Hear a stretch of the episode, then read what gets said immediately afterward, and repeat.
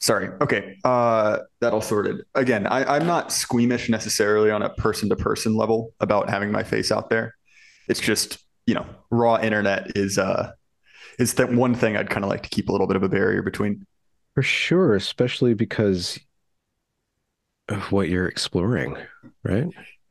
Yeah, it's actually it's it's interesting and and maybe we can get go into this is that I finally had the first negative negative like crossover between podcast world and real world where uh, essentially I, I recently recently got married and one of my you know uh, he and I have a strained relationship now but one of my long-term friends basically mm-hmm. found out about the podcast at the wedding and just to use a colloquial term just absolutely flipped his shit like just lost it uh, and admittedly, part of it is because he's a you know he's a disinfo researcher at a big school in the Northeast, right?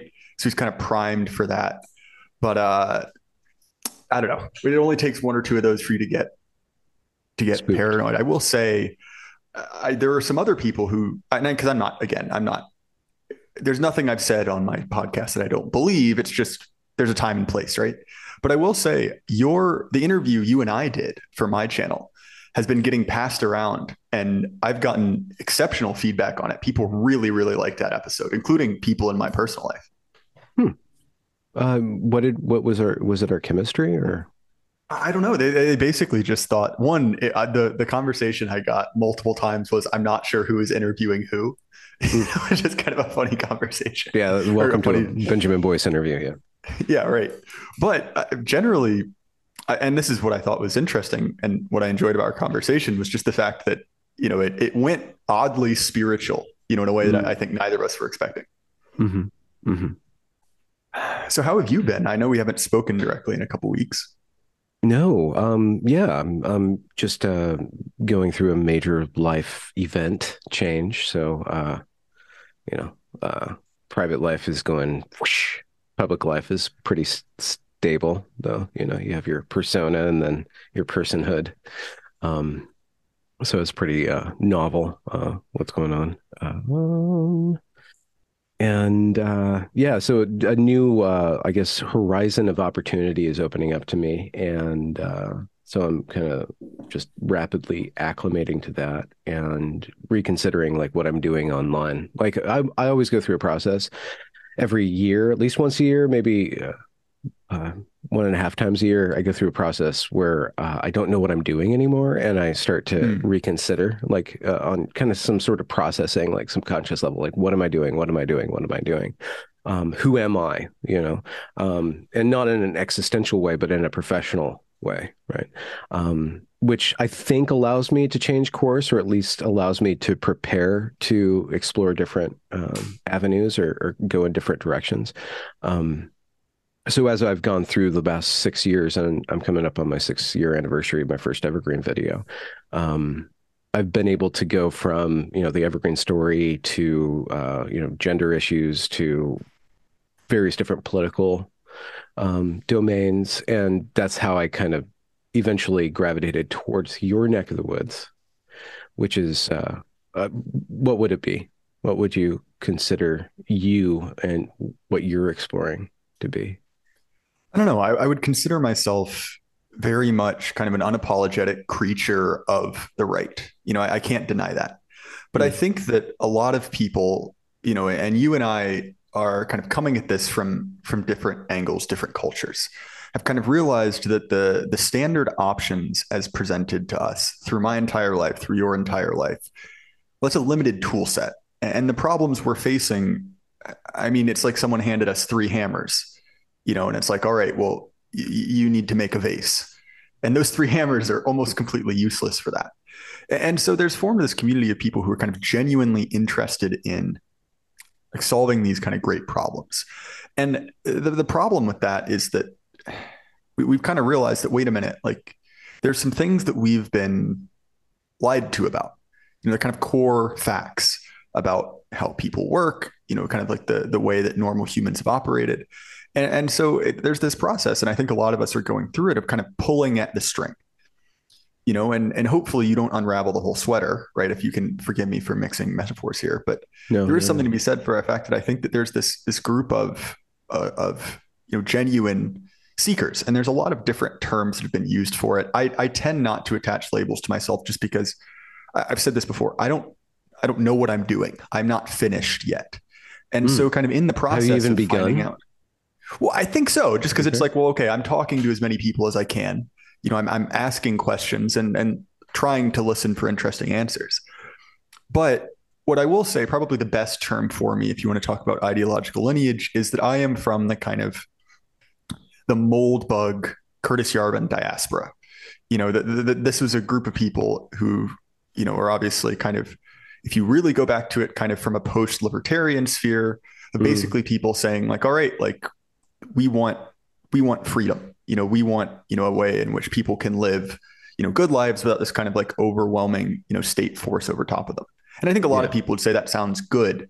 But what moldbug and a lot of people myself included kind of realized is like well wait a minute. Like one libertarians never win anything you know?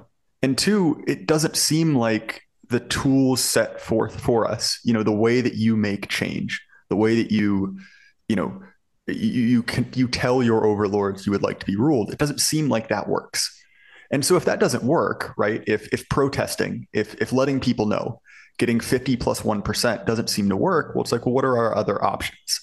And because i think that the vast majority of people look at the way that you know the society in the us or even kind of globally is trending and say well i don't i don't like that. That doesn't seem to be producing good outcomes and so, given that, I think that whatever you want to say, that group of people who who look at the future and say that doesn't look so good, you know, like how are we going to avoid this iceberg?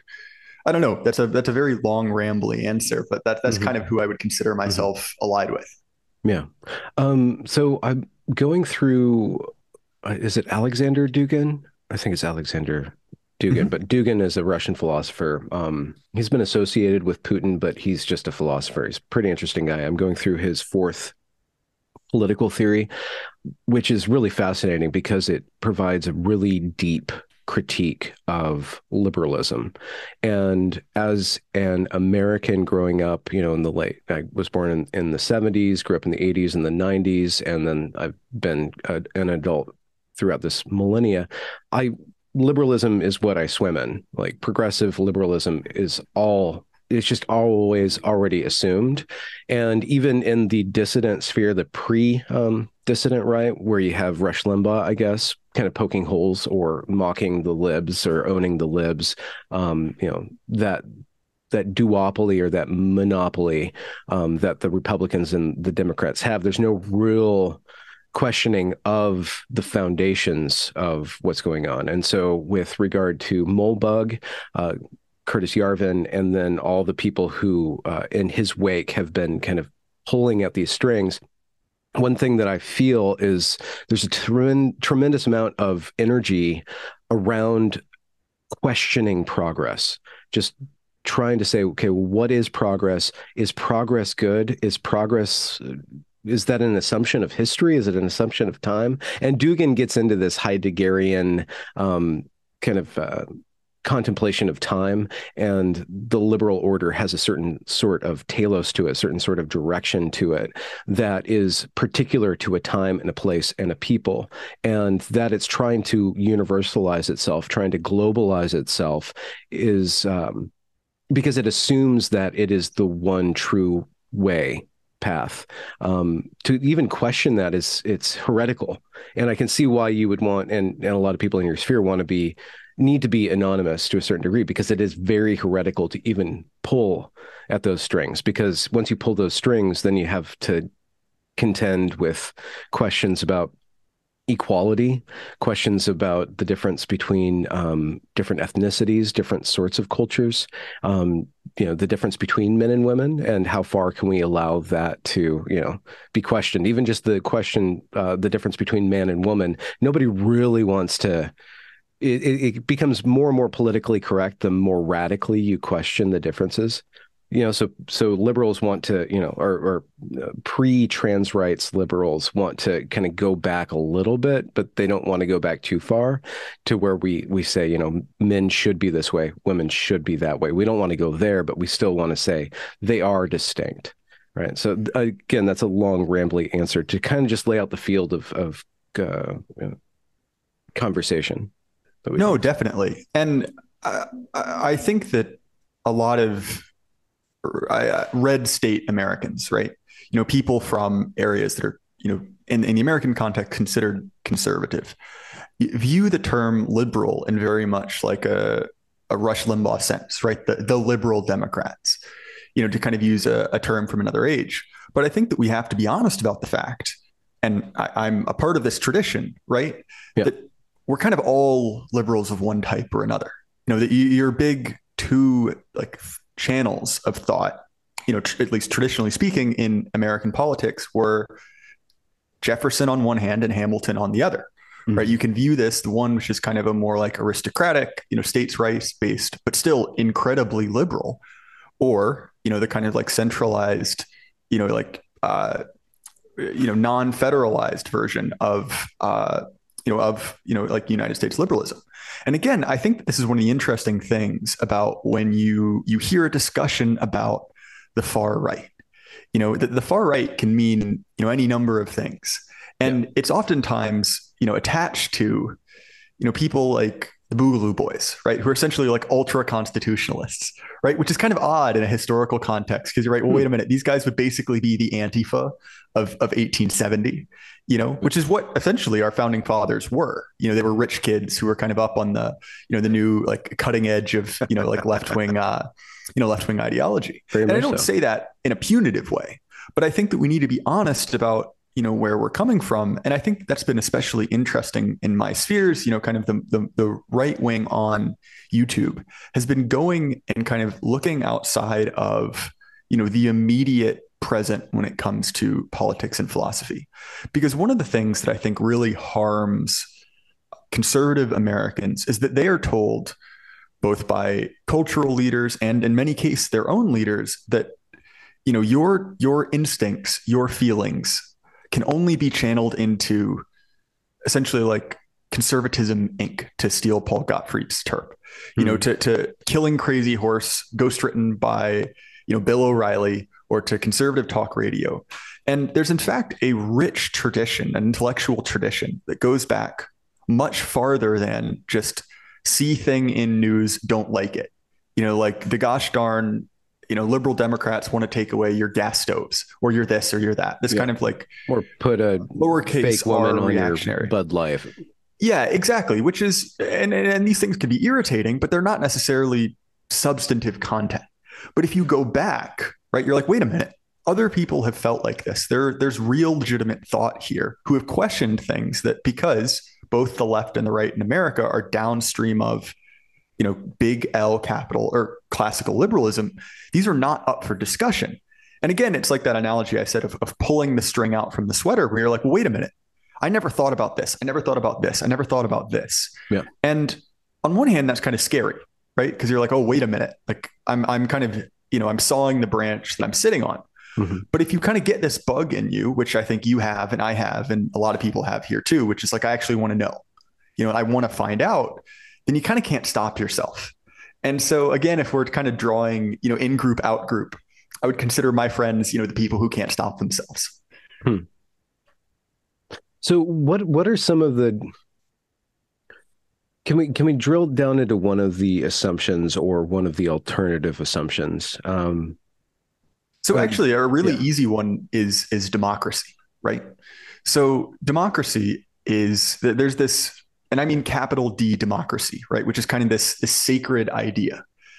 And, and what you'll see is when, if you were to only read, if you were to only read essentially like, shall we say, legacy media, right?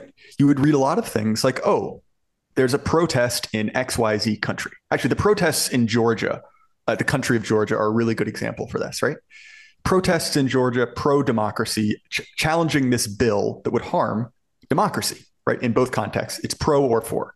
And then you read it and you're like, wait a minute, the Georgian parliament wanted to pass a bill that would throw out NGOs, so essentially Western political organizations.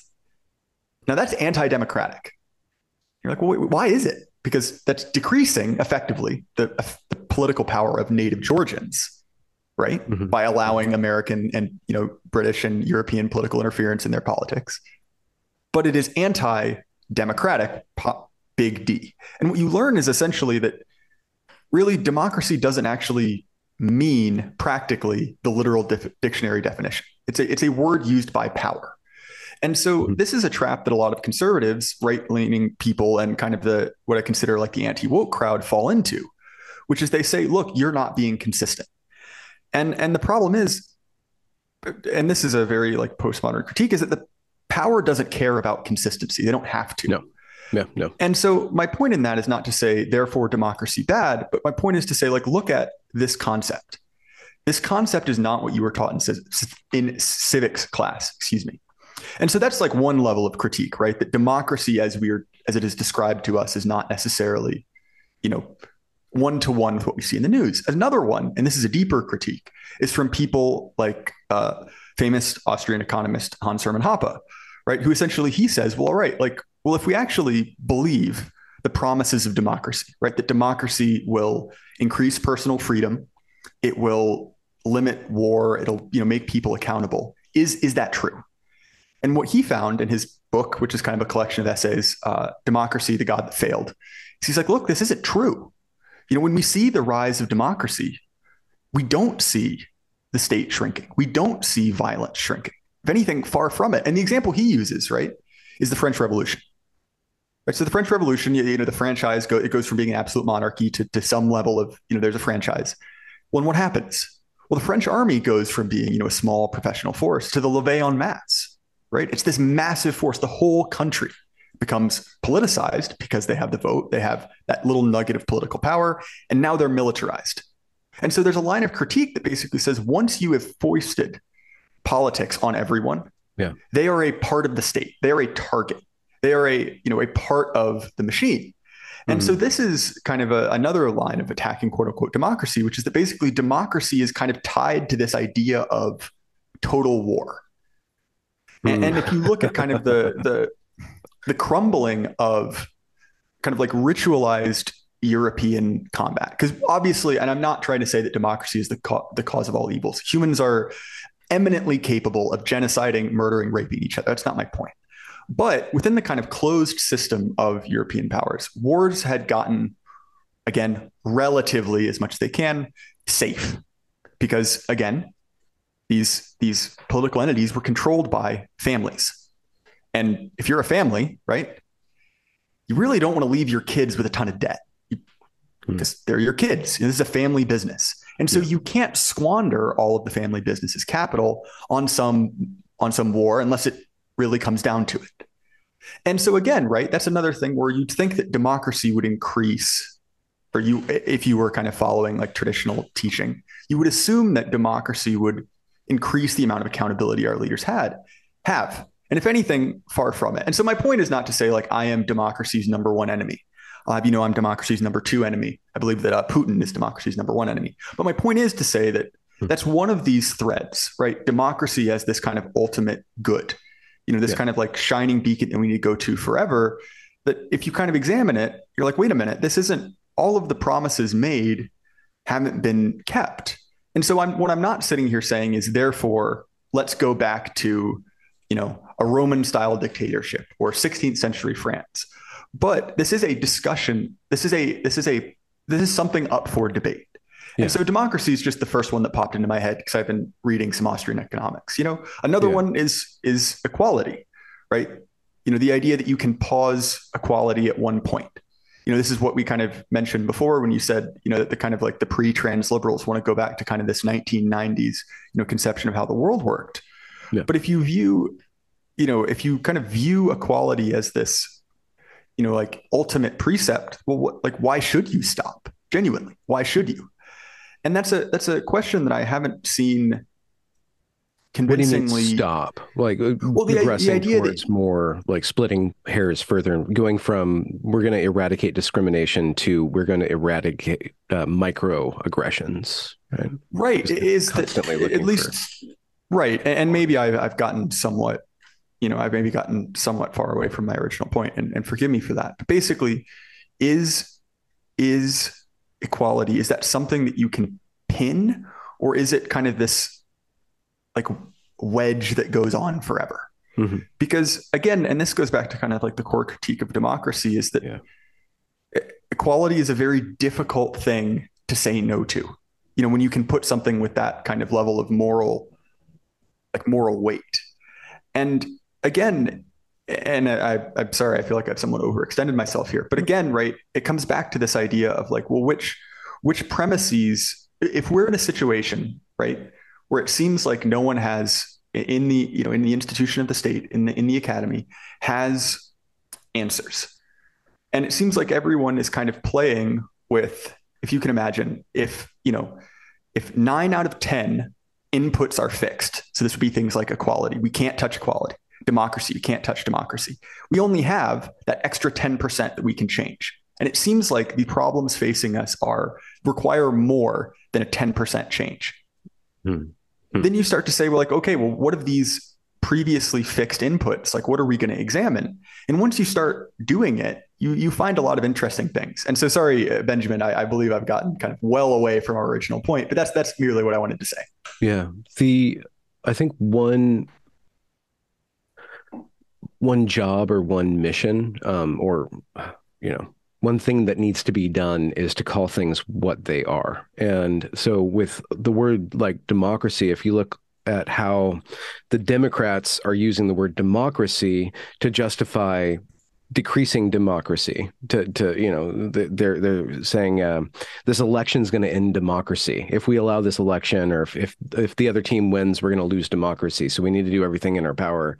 They become more and more baldly undemocratic to preserve democracy. So if we just call it what it is and and the the project of I think um, uh, Yarvin, in one of his earlier essays, uh, brings up uh, this Confucian principle of just calling things what they are. Just just say what it is. It's power preserving itself. So power uses equality. We we handed the civil rights movement handed the government this mandate to create equality. And so the government, this machine, this Leviathan just will do anything in the name of equality even smashing equality because it just it has a mandate to do this thing to produce this certain result or something that approaches the certain result. And once we get to woke times and then anti-woke times people who had assumed that equality was good uh, democracy was good all these things are good freedom even freedom is is a good in and of itself start to realize that you know freedom actually isn't so good if that means that you know people are going to be screwing each other in the streets in the name of freedom or liberation. Um, and democracy isn't all that good if it means that um, you know, for for a variety of different reasons, it's cloaking. It's a cloak of power, and equality being a cloak of power. So just kind of peeking under the veil. And and uh, you brought up earlier that you know you you had triggered somebody who works in disinfo.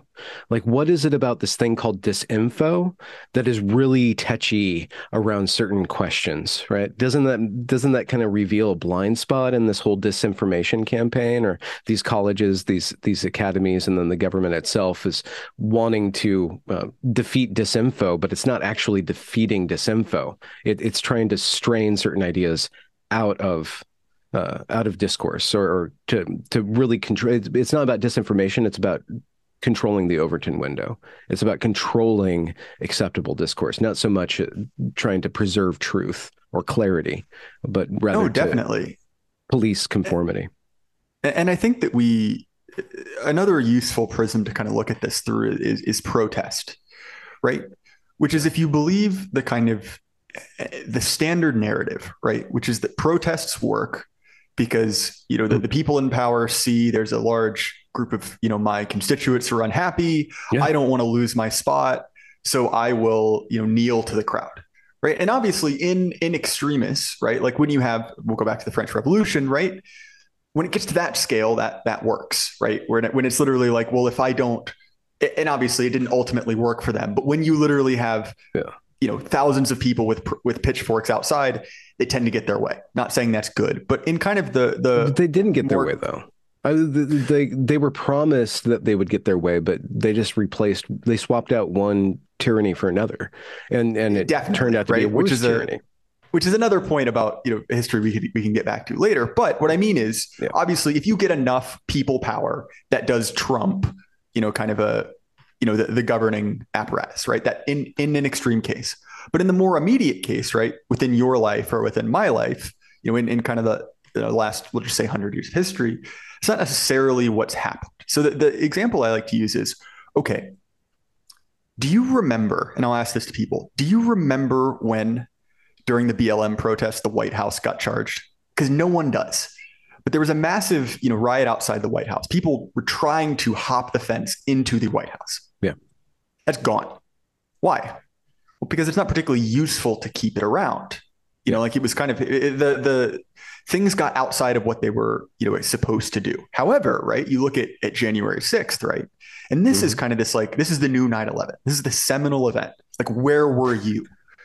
And when you look at those two things and you're like, okay, if we just took at this at the most objective level, right? Or even another example is like, how many times has the Capitol been stormed before? Like I can think of a number of times, right? Uh, The Black Panthers even shot at the, uh, shot up the uh, inside of the, the the Capitol, I believe. My point is, right? A lot of those cases, they they matter, right? And on paper, you're like, well, these are the same thing. You know, they attacked a government building, they tried to go into the seat of power. But I mean, have you seen a wanted poster for anyone who tried to, you know, who tried to storm the White House over George Floyd? I haven't, hmm. but I have seen FBI wanted posters in my own town, right, for people involved in, you know, the Jan 6 thing. Yeah. And so you look at that and you're like, okay, well, what what is the what's the determining factor, right? These things are, you know, close enough to the same case, right? People challenge government. Yeah. But one of them is aligned and one of them is disaligned with capital P power, what they with want. actual power. Yeah.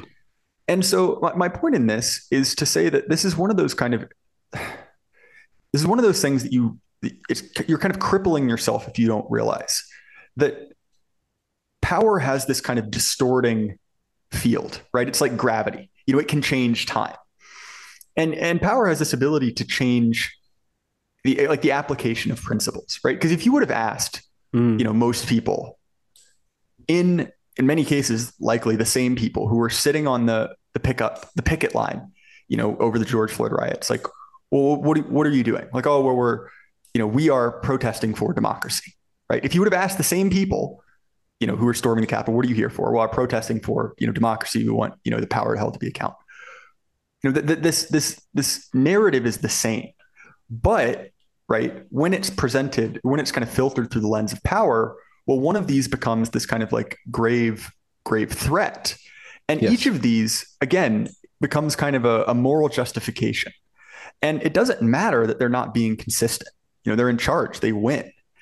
And i don't know to me and, and maybe I'm, I'm i'm rambling on this but to me it's there's there's certain points at which there's a discussion right between you and me. There's a discussion between people who are kind of engaged in good faith but there's not necessarily a discussion with power right? Power does what it wants and justifies it later. And Yeah. it will use the exact same language to you know lift up its allies and oppress its enemies.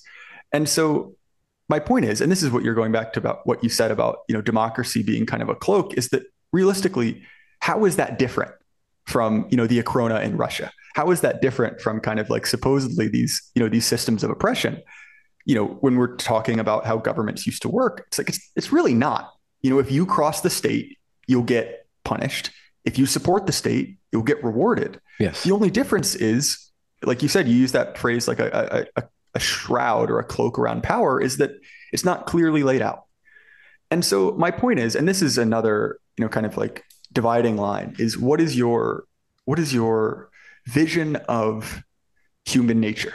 Like, do you essentially view that humans are a relative constant or that they can be made objectively better or worse? Mhm. And to me, obviously there there are better and worse societies, but it's kind of a narrow band. You know, people are people. And so when it comes to the way that people organize themselves, we call this this politics, right? Mm-hmm. To be honest, it's kind of always the same.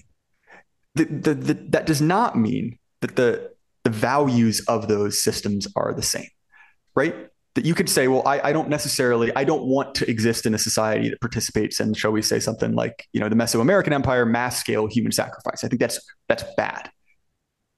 Okay, so the discussion that we're having, right, is not necessarily how do humans like how do humans project power on each other? That's a we'll just say that's a constant. You know, there's mm-hmm. always people getting trampled by power. There's always people allying themselves with it. I would argue we can't fix that. That's kind of how humans are. But, you know, we can see that who's in power, you know, who's in charge, who's making the calls, that does materially matter. Because, you know, I would prefer, you know, the people who say no human sacrifice or the people who say human sacrifice in power if that makes sense. Sorry, I do you see what I'm getting at there? Mm-hmm. Mm-hmm. State that last point again. So sorry. I view the discussion as not being will there be will there be coercion yes or no? Like will there be state power trampling on people? I view that as a as a constant of human organization. Like it's, it's kind of neither a moral immoral or immoral thing. It is simply how it works. Mm-hmm. the, the, the the decision you know the the the defining factor between societies is effectively what values are being enforced and what is the criteria for friend and enemy of the state. And I would argue that our government has a bad system of criteria for not only who is a friend and enemy, but what is kind of the core organizing principles. And so maybe I've, I've, been kind of circuitous, like dancing around that. But to me, that's kind of the the core issue up for debate, if that makes so, sense from your point of view, what is what is the United States? What is the values of the current the USG? Um, whatever that is, that that entity, that huge entity with a bunch of heads on top, but just huge apparatus behind it. Like, what are the values? Well, that, that's a that's a really interesting question because it kind of brings up the, the the point of, well, do the people in charge actually believe what they say? And that's open for debate, right? Because I would make the argument that when it comes to you know like certain like shadowy banking players right like for instance right you'd say like blackrock and you know these these corporations that have a great deal of power i would argue if you really pulled the people at the top they probably don't care about things like esg you know but i will say that i, I would argue that essentially every every society has a state religion right? Yes. That everything has kind of an organizing principle. And this is something, again, going back to our liberal priors, that I think that our liberal forefathers got wrong, is they believed that you could fully drive drive a line between organizing organizing beliefs, kind of these like theological ideas. You could rule rationally. I don't really think you can. But point is, I would make the argument that if you look at well, what is sacred in the United States religion, right? Like USG church, I would mm-hmm. say things like one, full and total social equality, right? You could say like there, and, and you see this right when it comes to certain programs about like uplifting, you know, women or certain minorities, yeah. you know, sexual minorities, racial minorities. That that should be uh, that should be done everywhere. Okay, so let me let me just uh, keep keep keep your thought going, but let me just plug into that. It's not it's not necessary. I don't think it's actual state uh, uh, social equality. It's it's um it's jiggering with social equality. It's lifting and and and suppressing. It's it's messing around with equality. I mean, it, it's using equality as the goal to enact its power. To to say we're going to lift up these people and we're going to suppress these people. It's just it, it equality is just a again it's a cloak for it to to make friends and enemies to to punish and reward people but it just it it's it just enables that connection between power and the population. It, it's just it's another uh, field of possibility for power to enact itself. It's so it's not the value. It's not the value of equality. It's what equality allows the government to do. Well, right. Eh, that's that's a fair that's a fair point. Although I would say that there are there are cases in which the government's desire to kind of the desi- its desire to enforce principle harms its power, right? So, for instance, you can make the argument of, of cases like Afghanistan, right? Does if you are kind of this Machiavellian, you know, super statesman, Does does having girls' schools in a conservative Muslim country that that teach Judith Butler feminism does that make it easier or harder for you to project power? I would argue that makes it harder. But if you view that as kind of a messianic or not a messianic, like a missionary effort, right? Like promoting a religion, I would argue that that becomes a more rational decision that within that kind of that, that kind of framework. Do you see what so I'm getting at? You're seeking converts and and you're seeking to erode you're seeking to erode the religion that you're uh, of the place you're occupying and then install your own. Oh, well, I mean, I guess uh, with postmodernism specifically, its job isn't to install a religion; it's to corrode religions. But it's so it's useful to corrode religions. I don't see it as useful in building religions, but it's still that's a, that's a sub point. But I get your point.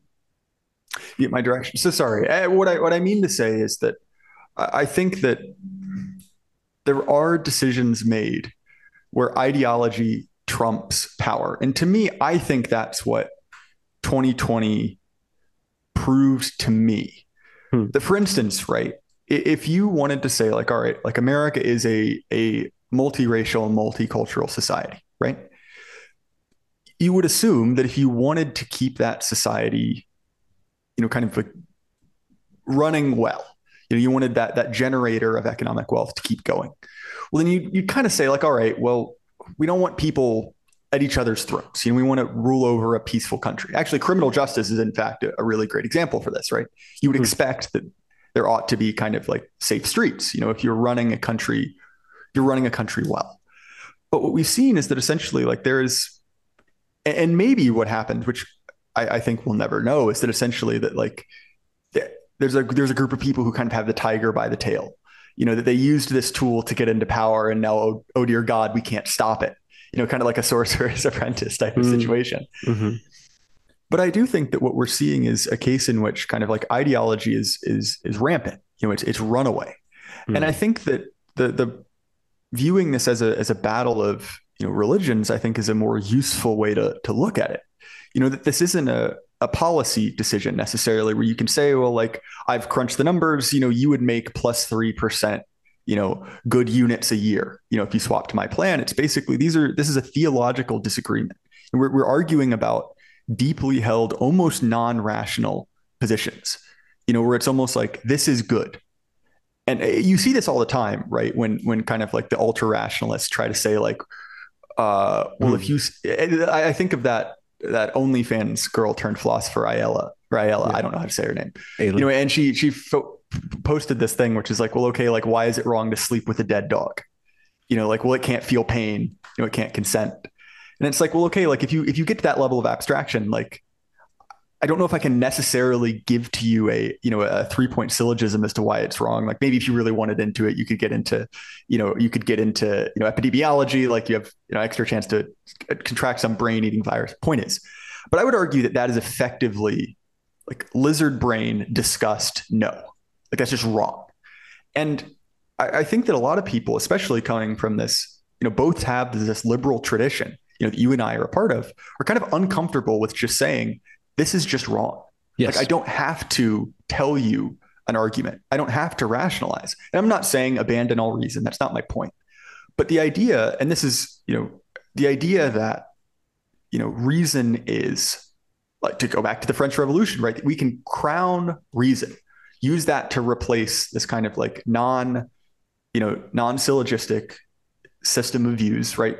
replacing you know tearing down the church and and putting up a, a harlot you know and calling her the goddess reason you know enshrining that as the central like i guess like guiding light of our civilization that well, that doesn't work i don't know if it ever worked i don't know if we ever really did it but certainly now we're not really we're not really facing a, a and this goes back to that kind of like remaining 10% of allowable discussion right that we're going to need to look at this at a much more fundamental level yeah. than than policy right? And this is why I think that I, I'm not the biggest, you know, I'm not the biggest Tucker Carlson fan. I don't really watch his show, but the the speech that got him canceled, right? The speech that got him yanked from Fox News is a speech which I believe he gave to Heritage, right? Where he essentially said, "This is not a policy discussion anymore. This is kind of a you know a deeply this is evil. Yeah. And I think that the thing that we have to be honest about is that both halves of this country, whether you want to say anti and pro woke or like whatever that defining like line is, they don't view each other as political enemies. They don't view each other necessarily as, you know, like, oh, it's my, my, my, neighbors who vote. Yeah. yeah, my neighbors who vote for Al Gore, you know, or my neighbors who vote for Bush. Although you could probably say that it already started to set in then. But maybe H.W. Bush would be a better example. You know, that like, did anyone ever say, like, I stopped talking to my family because they voted for Clinton? Like, maybe, if so, I haven't heard about it. Whereas now it, it really is, it seems like we are, you know, we have these two we have these two you know mutually exclusive religious systems fighting it out. And uh, again hmm. right that's not something that i think that is easy to discuss within kind of a framework of you know liberal policy. And so my point is i think that's part of the reason why you've seen you know a, a lot of people be kind of unable to to classify what's going on you know unable to kind of make sense of you know the culture war whatever you want to say it because it's not necessarily the same type of disagreements we were having, you know, 50, 70, 100 years ago. You know, these are two completely divergent cultures, two completely diver- divergent religions. And so again, right, like I think it's it's hmm. wise to say like all right, we're in kind of territory we haven't been in in a while. You know, we're we're essentially at a at a religious conflict and like yeah. Well, we need better tools to understand that. Yeah. And so that's why I think you know a lot of people have been picking their head up and kind of like examining, you know, well, one, what led us here, and two, like if we're fighting this religious war, like when, one, when did it start, and two, like why are we here? Yeah, yeah, yeah, exactly. What are we fighting over? So I hope that kind of makes sense. No, to go just back a little bit because I want to say it out loud so I can uh, think about this further. But rationality inherently has no content rationality does not have any content. And so when people appeal to rationality, they're actually appealing to their values and then putting rationality on top of their values. Rationality or even liberalism, classical liberalism, is a mode of communication. It doesn't say anything about what's being communicated. So the founding fathers had a bunch of assumptions and you see that here and there in quotes like this we, we built this system that is inherently to be run by moral people. This is this is this will only ever work. I think it was adams or one of those guys said this would only work with people who who fear god and who who behave correctly. Like once once that is gone like this can this the system of rationality can serve any any given uh, modus operandi. So you know we, we need to peel back the uh, well we, we need to stop appealing to rationality as though it is something. It is either a harlot or a saint but rationality is just the mode of dress of it.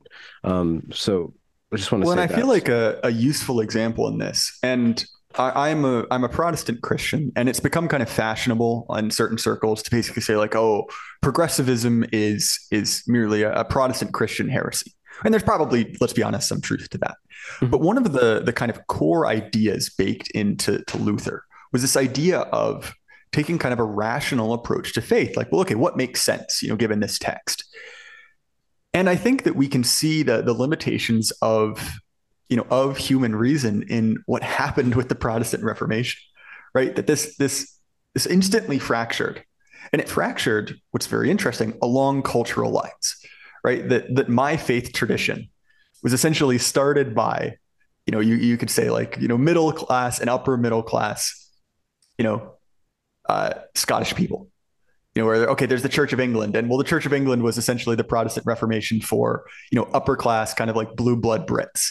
Mm-hmm. You know, and you see that kind of like all over the place. And what you see in that is each one of those those groups is so firmly convinced of their own complete and total rationality that I hate to say it, you know, it's very much kind of this like maybe that there there is a factor that I think we have to agree that culture plays a massive yeah. a massive role in what we think is is is reasonable. And I think you've seen this if you've ever talked to someone older about young people, right? And there's a common refrain that like why don't they have any common sense? And it's especially funny from people who are kind of alienated from their own parents you know people who viewed their own parents as being kind of like stick in the mud you know like uh, kind of out of their own era and you you see this and I, I noticed this right because my my parents are very very classical Gen X, right? Core Gen X. My grandparents are classic baby boomers. And my my parents will often say of people my age, like, oh, they just don't have any common sense. And I'll ask them kind of generally, well, like, well, okay, like, what do you think about your parents? They're like, oh, they're just so backwards. They're so, you know, they're so completely like swept up in this to them, largely mm-hmm. a logical system of values. And mm-hmm. it's one of those things to which, like, I think that the idea of neutral, impartial reason is is a myth that we have to kind of get away from. And that's actually maybe a good way to kind of, you know, package this last like 10, 20 minutes of conversation is the idea that neutrality is sort of a myth. You know, that the idea that you can have a, a system impartial to value, whether it be rationality, whether it be government, yes, is a lie. You know, that there is a there is someone, there is a system of values driving. And effectively, I, I, would argue that we're we're fighting over which system of values is is at the wheel, if that makes sense. Yeah, yeah, yeah. Um, yeah, you see this a lot um, in in the discussion right now between the right and and the uh, what, what's the, like the lightning rod? Um, james lindsay. James lindsay's mm-hmm. going after christian nationalism uh, right now. And he's he's he's formu- he's formulated um, i think convincingly i don't know if i completely subscribe uh, ascribe to it but it, it is pretty convincing. Um, he he's proposing that this summer the dialectic is going to be between uh, lgbtq plus what Blair White called the uh, Wi-Fi password re- religion or whatever, and um, and then Christian nationalism and what what power is going to do or for to purposes, we'll just call it power. What power is going to do is pit the uh, rainbow people against the Christian nationalists, and the Christian nationalists are going to lose because um, homophobia is it's it's already a losing position. Like the ratchet has already gone uh, to past so far past gay marriage that there's no bringing that back. Um, or with Yarvin, and I'm kind of re um, regurgitating a thread by uh, Yoram Hazony, uh, who's critiquing James Lindsay. Um, oh shoot. I just lost the thread. Yeah. Yarvin last year uh, wrote an article about the hobbits and the dark elves and the light elves and that the hobbits being the christian nationalists being just the the maybe the centrists the grill happy um, you know reasonably second amendment happy um, you know reasonably liberal people uh, they're hobbits and they need to just let power do its thing and not get in the way of power because they're only ever going to lose. The Christians are only ever going to lose because they lost on a cultural level already. They're cringe. And and they're even for some reason that pride that progress pride flag is somehow less cringe than the Christian national flag. But when when and so I'm I'm bringing that up because you're you're talking about if we are in a war of religion, I don't think I, I do think that power has consolidated itself around that progress flag flag, right? With the with the LGBT and and the whatever those rainbow colors mean, and then whatever those racial uh, things mean. It's it's basically the intersectional cheese gratering of human beings into all these different identity categories. That is that is the consolidation of power. It's super cringe. It doesn't really work. And if you look at our uh, at the rulers, the actual rulers, or the, at least the stewards of power, Joe Biden, Kamala Harris, et cetera, et cetera, they all are incredibly inept, and it's impossible not to see them as inept. It's impossible not to see this thing as entirely cringe. But if you go and you say, well, what's the alternative? What's the other religion? The biggest religion right now, or like the most consolidatory thing right now, would be some sort of Christian nationalism, but that doesn't quite work. Like nobody, I, I wouldn't want to live in a I would like to live in a Christian nation, but the Christian nation has to be properly construed as just being honest about our core values and just being honest about those values being derived from Christianity. Now, we can we can jigger around with how those values are communicated, what language those values are packaged in with God and Christ and the resurrection and all that stuff. Those those there's wiggle room for the symbolism for me, but if we just admitted that, you know, the Christian value system is what caused us to work as well as we did. So let's just be honest about that and then strain that of both the symbolism from the right and the symbolism from the left. Maybe, and maybe this is a pipe dream. Maybe this is my classical liberalism coming through that if you do strip the symbolism out of it, you don't have the same thing. You cannot communicate Christian values without Christian God. Maybe that's true. Uh, that's what I've been arguing earlier this week with the atheist, because he wants all those Christian values without the Christian aesthetics. And I'm like, well, can you actually do that? Can you actually do that? So, um, so I bring that up to question from your point of view. Is there an alternative religion? What is that alternative religion to the state religion? The state religion being intersectional pride stuff, rainbow stuff. Well, this may surprise you. I actually, I actually find myself largely in agreement with you. I'm I'm not a Christian nationalist in the most narrow sense, right? If you say if you define Christian nationalism as you know Stephen Wolfe, the people that agree with him, fine. I hope they win. I don't think they will for any number of reasons. Uh, if that's your definition, I'm not. If you mean should Christians uh, count their Christian values as a contributing factor as to why they vote. Of course, I believe that, but it, it's defined by a million different people. I'm actually talking soon to uh, to John Harris, right, of Conversations That Matter, who's a, a guy in that sphere who I find you know quite interesting. But sorry, point being, uh, so that that's not my it's not my crowd, and I actually I think that this is part of the problem that we find ourselves in is that there really is no unified counter narrative. Yeah, there's no unifying aesthetic. And this is something that Rod Dreher, who I consider currently to be uh, a man truly cringe is not a, good enough word for him, but he was actually right about this in the Benedict option, where he basically said, look, like conservative religious people in America have to kind of wake up and realize like you are not in a culturally privileged position anymore. You are a minority. So you kind of have to start playing hardball and act like it, which I, I think is true. I also think that what we've seen in evangelical circles, which I am connected to, if not a member of, you know, I know enough about it, is that essentially, one, there's already been a large amount of peace made with the state religion. You know, that a lot of people have compromised you know, for instance, right, the, the, Southern Baptist Convention right now is being rocked by a series of essentially like extremely pro woke uh, positions and ordinances. And you would assume, right, like, oh, Southern Baptists are incredibly conservative. And that's true. You know, a lot of churches are moving away from the organization, but you have this problem, and which with conservative, you know, religious America, that they have no leaders, they have no leadership class. It's all hobbits you know, and, and again, I don't necessarily love that Yarvin article, but he has a point, right? That yeah. there is no necessarily real conservative Christian intellectual elite. You know, the best the best people you have, and I don't mean best as in like I like them the most, but the closest to power would be like, okay, you've got people like David French, who is he realistically a conservative Christian American? Like I know he says he is, but he's essentially a Democrat, right? Yeah. Then you have, you know, like the bet. I guess you could also say, well, someone like Jordan Peterson, he's not necessarily explicitly Christian, but he kind of, you know, could kind of be construed as like a, you know, a Christian elite. It's like, well, he's he's nowhere close to power. Like he has influence, but like, you know, he's not getting flown into the White House.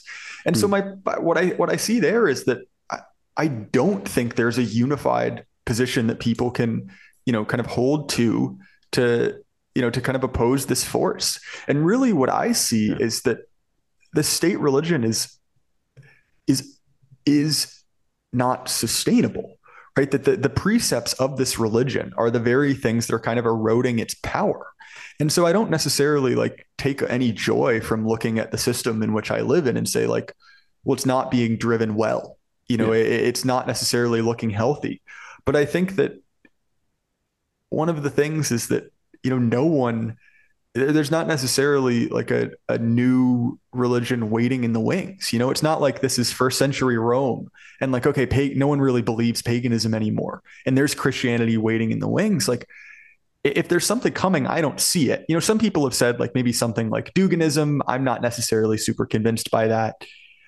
but I don't necessarily have an answer on that. I, I disagree with Lindsay's take that this summer will be the the trans v Christian nationalism, uh, you know, kind of rumble. To me, I actually think that the there's been there's been sort of a signaling that the trans stuff is is kind of being put back in the box for the moment being. Uh, hmm. And I don't necessarily think that it's all going away. I just I I'm getting the feeling that that part of the culture war is has gotten too hot, you know, and we'll kind of see a, a focus shift away from that, similar to how we saw a shift away from as explicit racial politics after the summer of Floyd, right? Yeah. Where it's still in the it's still in the news, but yeah. I feel like there was very much a tone shift from yeah. racial politics to gender politics. Yes, I could be wrong in that. I also think that the the other problem with with Lindsay is that uh, Lindsay is an out and about. He's he's an out and out atheist, you know, and so I think that that colors his his perception of things. And going back to what I said about how a lot of evangelicals have already compromised, a lot of people have already compromised, right? And and those those denominations, those groups that that compromise, even if they don't die out now, they die off hard after a generation. I, I was speaking to a, a Catholic, you know, in my you know in my community, and he basically described what happened to the to the Catholic Church, right? Where in the 60s there was this kind of like wave of liberation theology where they were kind of like half Catholic, half Marxist, you know, and kind of a, a cluster around that. And so what the problem is is that the those priests, right, or now baby boomers to silent generation are dying off. And the people who followed them in an ideological sense, they didn't stay being kind of like 1960s half Marxist, half Catholics. They went full Marxist. Yeah, they can't. left. They stopped being Christian. And so that's what tends to happen in these organizations like mainline Protestant Christianity in America, right? That they they they compromised on social issues a long time ago. Uh, the the Hmm. Presbyterian Church, right, is a great example. They compromised on gay marriage in the mid 2000s. They started ordaining gay ministers, and what happened is they're they're dying because, again, right, that that that mechanism where their their ideological you know successors they just keep going. And so, what I think will happen is that probably conservative Christians will just become a sizable minority, but I don't think that minority is necessarily going anywhere because there comes yeah. a certain point at which it's like, well, if you didn't compromise on that, you're probably not compromising on anything. And I'm not necessarily going to say I think it's going to be 50% or 20% or 10% even of current capacity, but I do think there will be a, a certain percentage of hardliners that just never go away. Yeah. You know, I think that you've seen that in in any religious community that there are some people who are just, you know, kind of like sticking it out. But I do think that you know what, even in the South, right? I live in the South. I love it here, but yeah. cultural Christianity is on its way out, you know, and the, you even see this in kind of the, in the, you know, the campaign of Donald Trump, right? That obviously like he kind of play, pray, yeah, plays lip service to kind of Bible Belt America, right? But mm-hmm. I mean, uh, let's be honest, right? No, no, one really, no one really believes he cares. You know, he, he's a he's a New York billionaire. Yeah. You know, he's had what like six or seven divorces you know it's very obvious that that's not necessarily where even the second string american political party is anywhere interested in you know it's mm-hmm. still it's a minority it's going to be a significant minority in america you know even as demographics change but to me i i, I think that christian nationalism much like the moral majority i view as kind of a flash in the pan uh, i wish i was wrong you know I, I like for them to win but i don't see it happening it doesn't. It just doesn't have the aesthetic. Uh, it just does. I mean, and and without the aesthetic, it doesn't have power. Um, well, I think without without an elite class, there's no power. You know, no. when you look at the people doing this, right? Like, you have some upper middle class people, maybe. You know, but like, are there Christian nationalists at Harvard? You know, are there Christian nationalists at the State Department? I, I, I don't see so. You know, and to me, right, I just don't. I am I don't believe that you can take, you know, an on the ground movement, especially a minority on the ground movement with no upper level support and turn that into anything, especially when the support among most people is relatively tepid.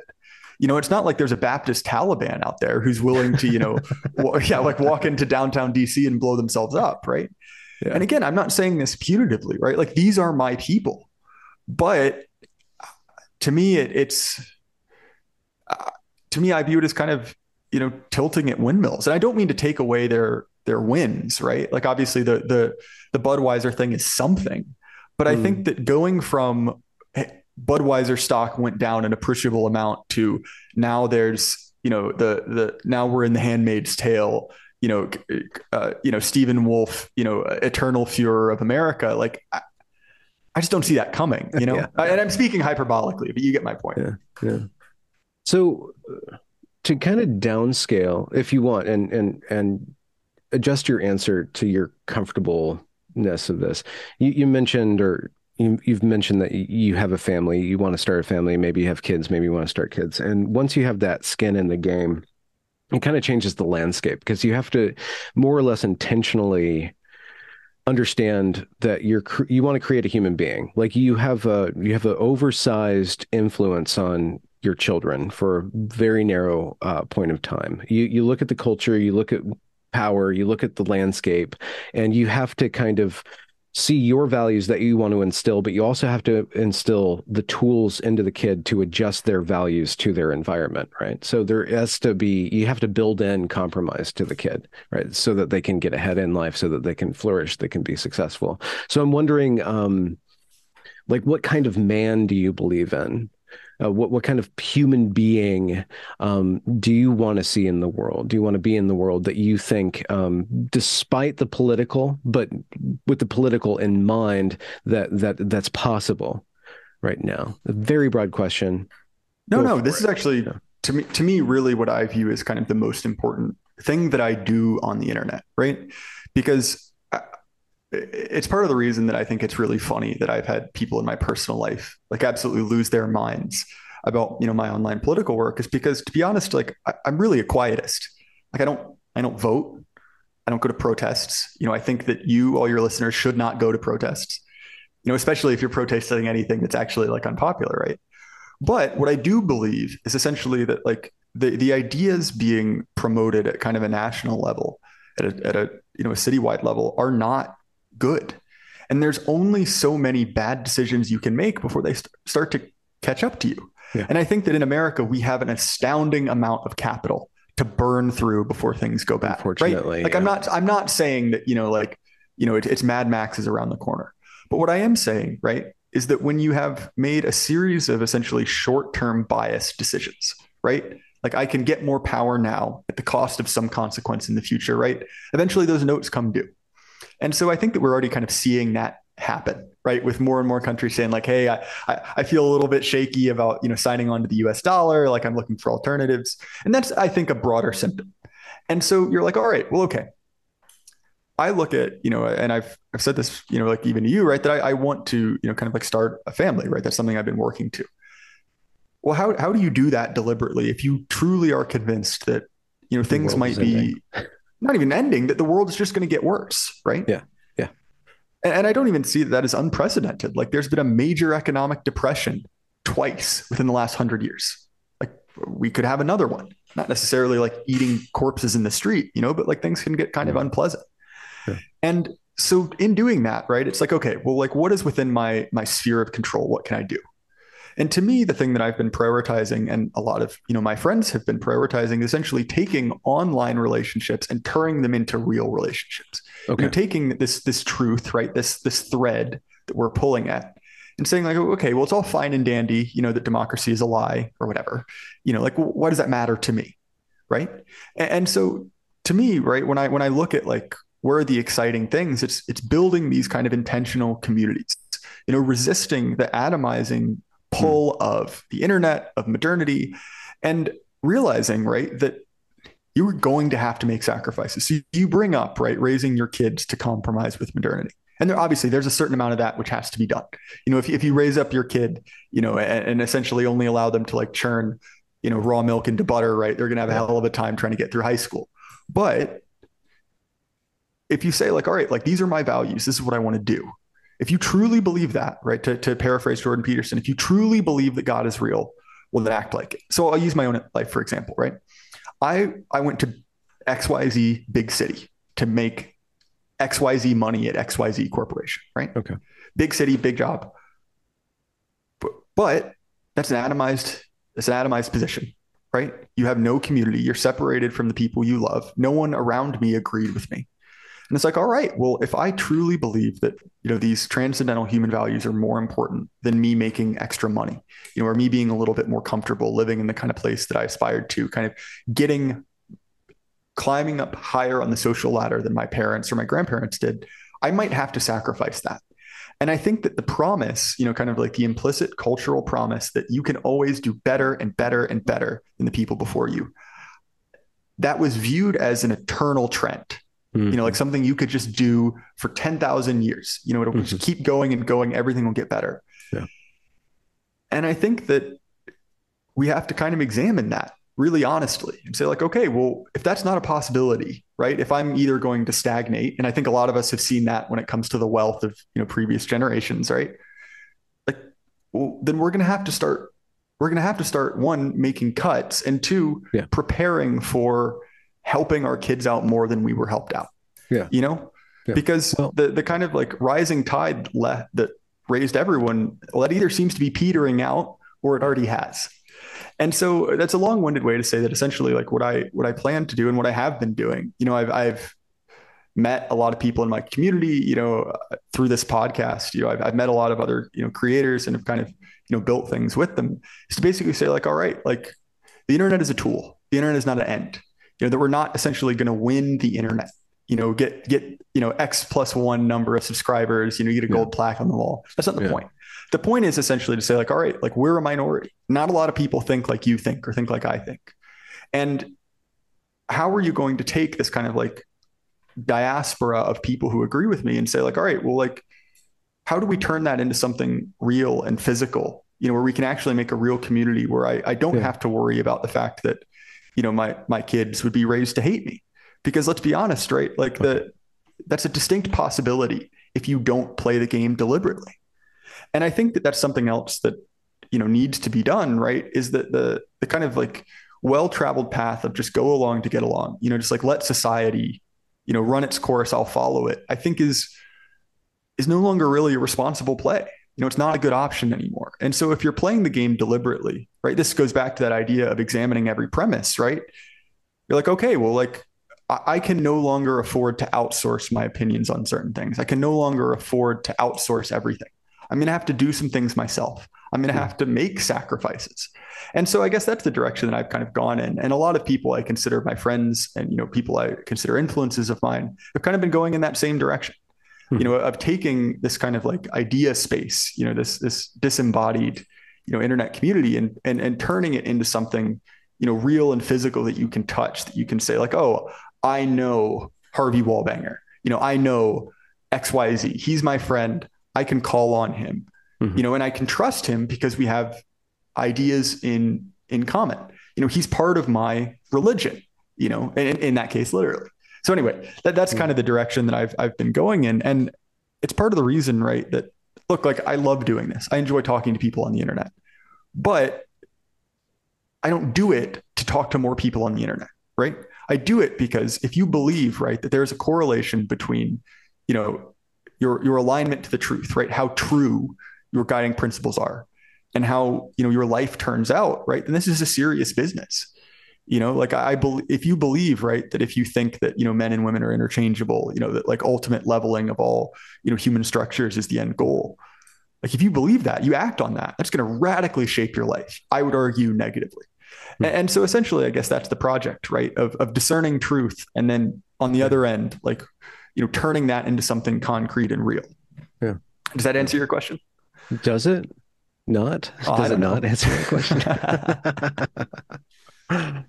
what? So speaking tangibly, um, I've been told by um, I'll, I'll, call her a close friend um, that I need to write a book. She's like, you have to write a hmm. book. Like, like you, you know, you've been doing this for six years. That's the next step. You need to write a book, and then you can promote the book, and then you can be somebody. You need to like, you, you know, you need to become more substantial. You need to become more real. And and I agree with her. You know, so I'm trying to think. Well, what what's the book? What what what is the book? So I'm kind of like trying to think about what I would have to um, give to other people that would be useful, entertaining, and would you know reflect back on me that I you know it would just increase my value in the world. Um, so I'm wondering this this internet thing, podcasting. It, it's the beginning of something. It's it's a it's a gateway to something else. Do you perceive yourself becoming someone?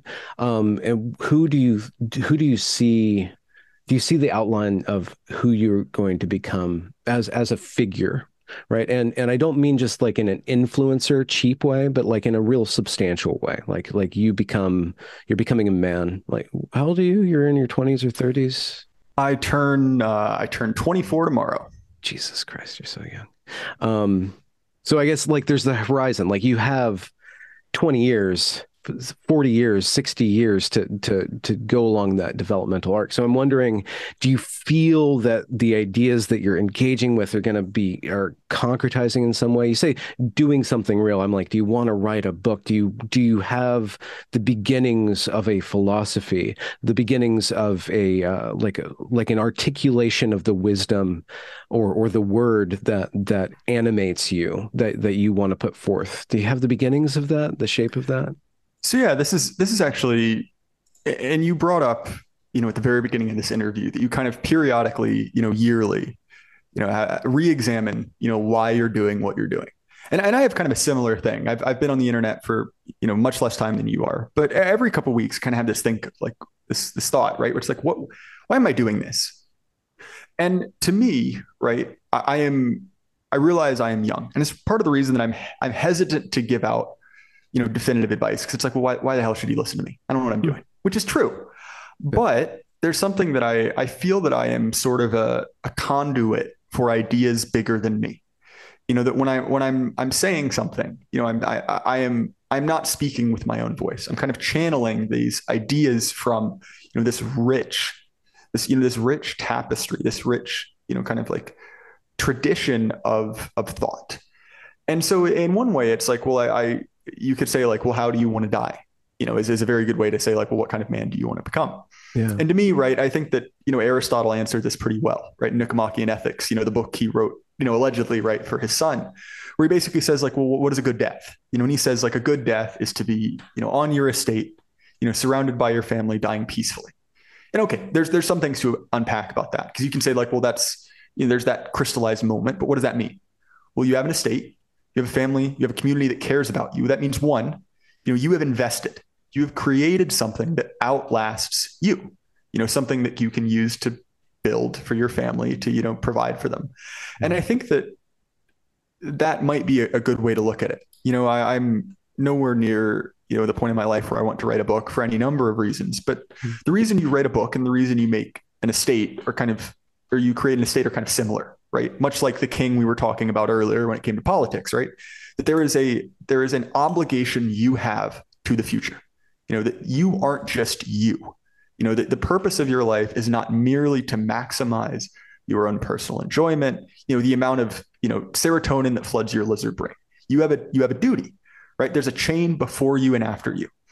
And maybe that that idea of a tapestry is a useful one because I think that and people like Peterson were very good at pointing this out that you know very much what we're suffering right now is a crisis of a crisis of meaning you know that people are like well why do i exist you know we live in societies where it's very difficult to answer the question why does this society exist and i think hmm. that if you're like all right well we want to recapture that you know we, we want to recapture that that that hmm.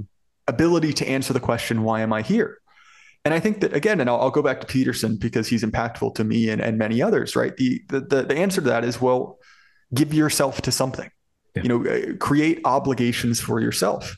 And okay, then we look at well, what, what historically has, has fulfilled that niche, you know, what historically have men, greater men than me, given themselves over to, right? And you find that, okay, there's this, this, this, this kind of hierarchy, you know, the, these, these fealties you owe to adopt kind of a you know a feudal stance, right? On the top, right? You you owe your responsibilities to your creator, to God, you know, a sub in, you know, whichever, you know, religion of your own choice, right? Yes. And then below that, right, you have your your obligations to authority, you have your obligations to, mm. you know, your family.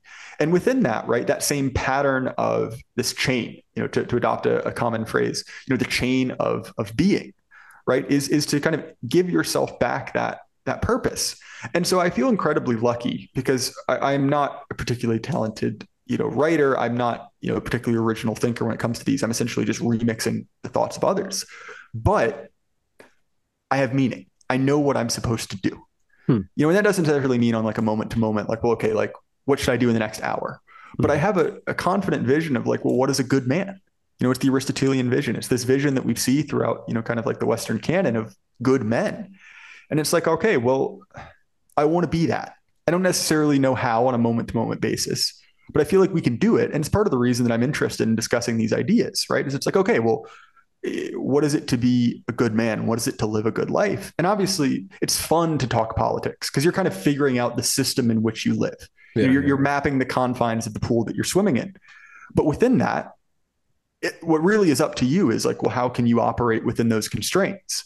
You know, and so it's like, okay, well, going back to the idea of the estate, it's like, okay, I think that a lot of us feel like our predecessors didn't leave us with much. You know, we feel like the, the institutions were allowed to die.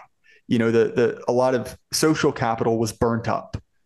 You know, and, and you see this especially in the European context with pensions very directly, right? Mm-hmm. The societies are being choked out by old people who are just like cramming or like squeezing every little bl- bit of blood they can from the stone, impoverishing their children. And we see that as wrong. But we got to understand that there's a obligation you owe both directions. And while that that hmm. the other end of the bargain hasn't been held up, it's like, well, what makes it better? You saying, well, fine, if that's not being held up, then I'm not going to do it either. Or saying, like, all right, the chain's been broken. You know, it's kind of dangling. And like, all right, it might not be the best link. It might be a little bit, you know, wonky. It might be a little bit half-assed, but at least there's another link in the chain. And to me, I guess that kind of like crisis for meaning is solved by you know resuming the work on the chain you know resuming your place in the tapestry. And certainly right i'm not going to deny it's not necessarily the sexiest thing it's not the most fun. You know i've I, I, as someone who's recently married I, I am feeling the constraints of tying yourself into something bigger than yourself. But that's good you know you you need that you need restraint not you personally obviously but you need to be obligated because otherwise right? You're at the end of your life and far from being, you know, the, the rich man on his estate surrounded by children, you know, kind of a pillar of your community, dying as, you know, we all do, right? You're the, you know, you're the the baby boomer, right? Who never had kids, who had a ton of fun in the 70s. And I've met this guy. I met uh, Mark, one of my old friends, you know, and he died 73 and there were three people with him. One of them was a guy who used to work for him. The other one was the guy who drove the tow truck that he knew, and a doctor. That's it. Mm-hmm. And you're like, okay, well, he probably had more dopamine in his life than I did.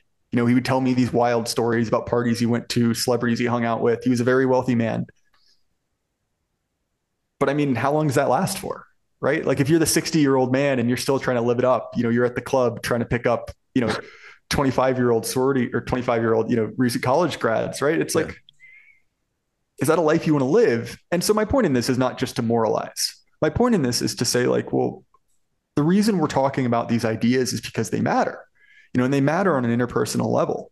And so if there is to be meaning found in life, right, it isn't to be found in that kind of like indexing yourself to these these higher ideas. It, so that's that's sort of where I've I've I've found myself. Yeah. Yeah. In in your explorations of the uh of the sphere that you're in, and I I just like left and right doesn't really make sense so much as there's left and not left, more or less. Mm. Mm-hmm. There's people heading in the direction of the left and uh, progress and, and the government and power. And, and then there's people who are more or less resisting that or like, you know, then they get further and further away from that. But um, so you're kind of mapping discourse, like a realm of discourse, what are like the biggest distractions in your sphere and in the right? Um, what are the biggest hangups or, or the the ways that they're shooting themselves in the foot or, or getting distracted in one way or another, or something that you just d- dislike, you know, that you're like, ah, that's dumb, you know. And I don't want you to call out anybody by name or get yourself in trouble. I'm just interested in in seeing like how you're editing that or how you want to resist and, and purify that of, of certain things that you think are inefficient distractions no definitely so one of the most one of the most common things right is, is that any like political subculture is infamous for infighting right? And there's a lot of infighting on the right that i view as largely a complete and total waste of time. So what is it what, what what is it like the, that infighting where does it arise? What what, what tensions so, does that bring to light? So some of it right which is that there is there's energy in the e-right sphere, right? A good example of this is is NatCon in the UK, right, where you have high-ranking officials in the British government talking next to people like Alex Kaschuta, right, which is kind of an hmm. odd thing. But there is energy in this sphere. You know, Kashuda is a great example, right? She's done quite well for herself. She, you know, gets a large amount of viewership, and with that, we'll just use to like an internet term, with clout comes something to compete for, right? When it's a couple guys on an internet forum, right? There's no there's no real incentive to like start stupid drama because it doesn't matter. You know, you're you're talking to an audience of 12. Obviously there's always interpersonal fighting, but there is in any internet community, there is an incentive to causing a fight, right? Because it draws eyes to you. And mm. so the distributist, uh, you know, a friend of mine calls a lot of these people essentially like internet psychos, you know, people who essentially just cause cause drama to, to promote themselves. You know and obviously you can probably think of any number of people who do that. So that's a part of it. And i would argue that's kind of endemic to the internet in general. It's not specific. So that's one human nature. yeah. Another one is this kind of deep deep fissure that runs through the right.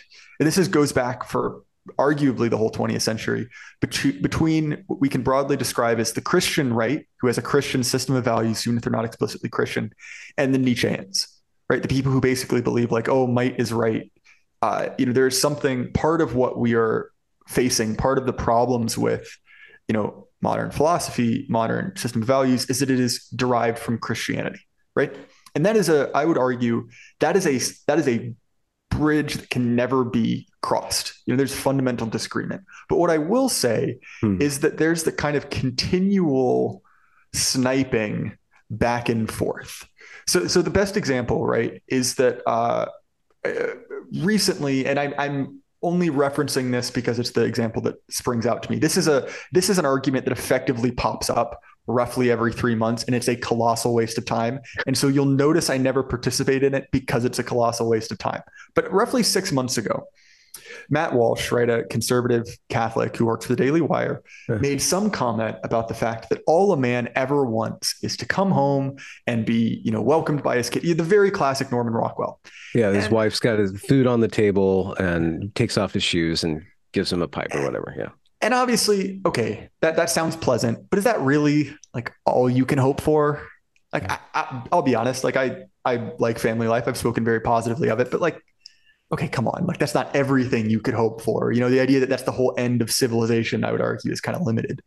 And you get just inundated with people like dunking on him, making fun of him, you know, basically saying like, "Oh, you are, you know, a slave to women," you know, posting pictures of the woman of Willendorf, right, this fat fertility goddess, like, "Oh, you're just bowing down to that." And obviously, some of that's funny, right, because that is, let's be honest, a little bit pathetic. It's a little bit, you know, kind of like overly harping on it, but this then becomes, you know, a weeks long feud about like, oh, if you want a family, you know, you're you're weak, you're settling for something lesser. You should be. And again, I've read Nietzsche. I'm not a Nietzschean. I'm not trying to to denigrate this position, but there is this uh, occupied by certain people that essentially like the true masculine way to you know be as a man is to you know conquer lots of women be you know this kind of like uh, like Nietzschean, like I am for myself. I have transcended kind of your your lesser bourgeois bourgeoisie values of yeah, yeah, you know X, Y, and Z. And I don't agree with that, right? And don't it becomes wrong, really, really gay the further uh the further yes, they bend uh, that horseshoe too. Uh, super masculine, and then you're like, okay. well, that's that's there's a reason that homo fash is very much a real thing. Uh, for those for those wondering about the internet etymology of that, uh, it's homosexual fascists, right? They do exist. But my point is, right, that is a bridge that cannot be crossed on a certain level, right? That even people like Jonathan Bowden, who while he's dead, I owe a great deal amount to when it comes to you know his personal philosophy. He was a he was an avowed pagan. He basically viewed that the pagan values of you know, in his case, I believe like ancient Britain or ancient Rome are superior to Christian values it, it, people like the the French New Right, you know, of, of, kind of the 70s, 60s, and 70s, are another kind of group associated with that. Hmm. And so my that is something that can never be bridged. Really, that is a that is an ideological fissure. I'm not necessarily saying everyone paper over that and pretend it's not there, but this kind of like recycled dialogue, because that specific example I said about Matt Walsh, that has been repeated probably three dozen times, just over and over and over again. We're just okay. doing it essentially ad nauseum because it drives internet engagement. You know, it's a good way to get you know 5000 extra twitter followers or to get a certain like amount of of clout. And so that goes back to you know why are you on the internet? And i believe that there is a certain number of people internet psychos included who are essentially on the internet and on the right because it's fun you know because it's a good way to activate you know that kind of lizard brain. And don't get me wrong like i wouldn't do this if i didn't enjoy it Mm-hmm. You know, it's not a if you if you actually like average out what I make from each video versus how much work that goes into it, it's not worth it you know, I should just be flipping burgers. But, you know, I'm not going to deny that I enjoy it. But that said, like, it is by virtue of being on the internet kind of poisoned by the incentives of being on the internet right which is to hmm. grow your audience to you know increase the amount of eyes on you and i think that that's something that is kind of on one level poisoning poisoning the the discourse if you if you see what i'm getting at yeah, yeah.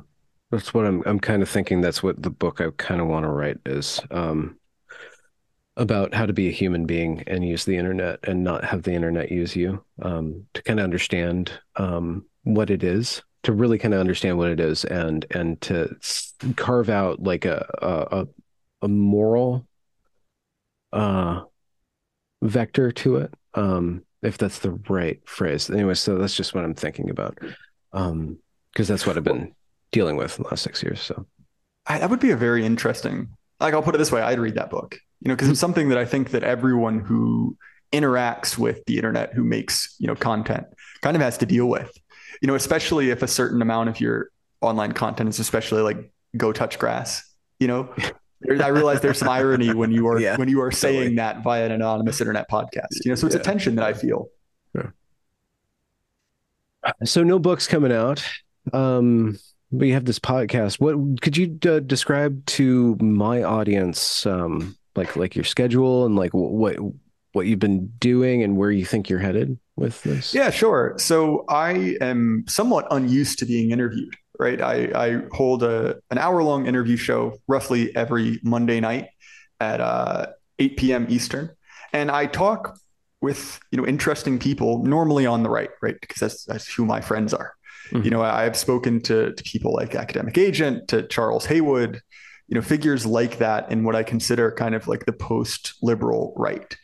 Uh, the questions that I kind of strive to, you know, address are basically like, well, how one, you know, what is the what is the system in which we find ourselves? How did we get here? And then also like, well, how how ought to, you know, how ought we to act? Mm-hmm. And so when it comes up to my, you know, my schedule coming up, I, have I've said that I've I will have, you know, uh, Jon Harris, the guy at Conversations That Matter, he's going to be appearing on my podcast. I have, you know, the internet figure Thomas seven seven seven. He and I are quite good friends. You know, he, hmm. he appears on my podcast. What's his deal?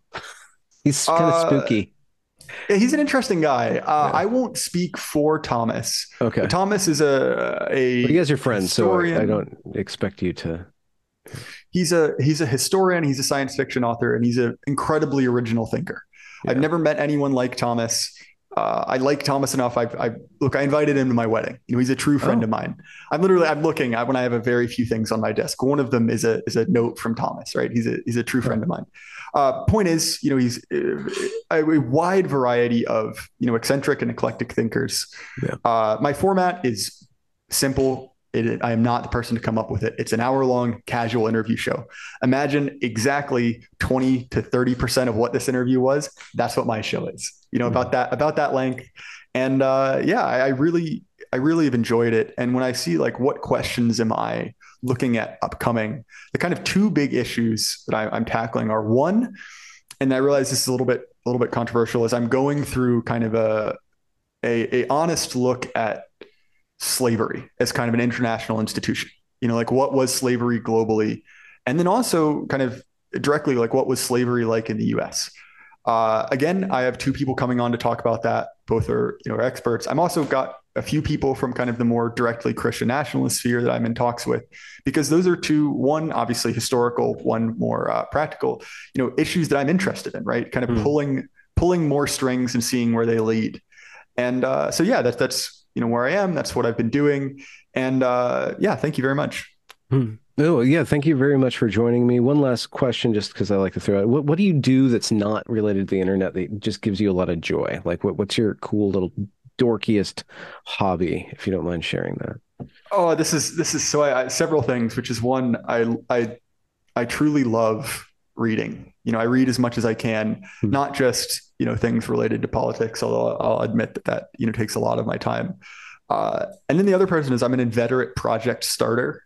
You know, so I, I've said before I love you know working on cars and doing just like any any number of you know assembling and disassembling different items. It's hmm. it's something that I take a lot of solace and you know it's nice to have something to just completely devote yourself to that requires yeah. no thought because uh it's it's sometimes hard to get your brain to turn off and i'm sure you've had this experience where you know you've read so much you've listened so much that you feel like you almost have no space left for your own thoughts mm-hmm. and so the ability to kind of like forcefully you know reset and kind of devote mm-hmm. yourself to a repetitive manual task i think is uh is ideal Excellent.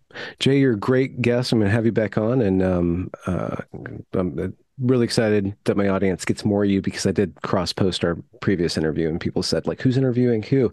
And I felt like, I feel like we have a really good um, rapport and dialogue. So it's great to have you. Yeah, thank you so much, Benjamin. So I, I really appreciated the opportunity. Absolutely. And finish the recording. And wait, what?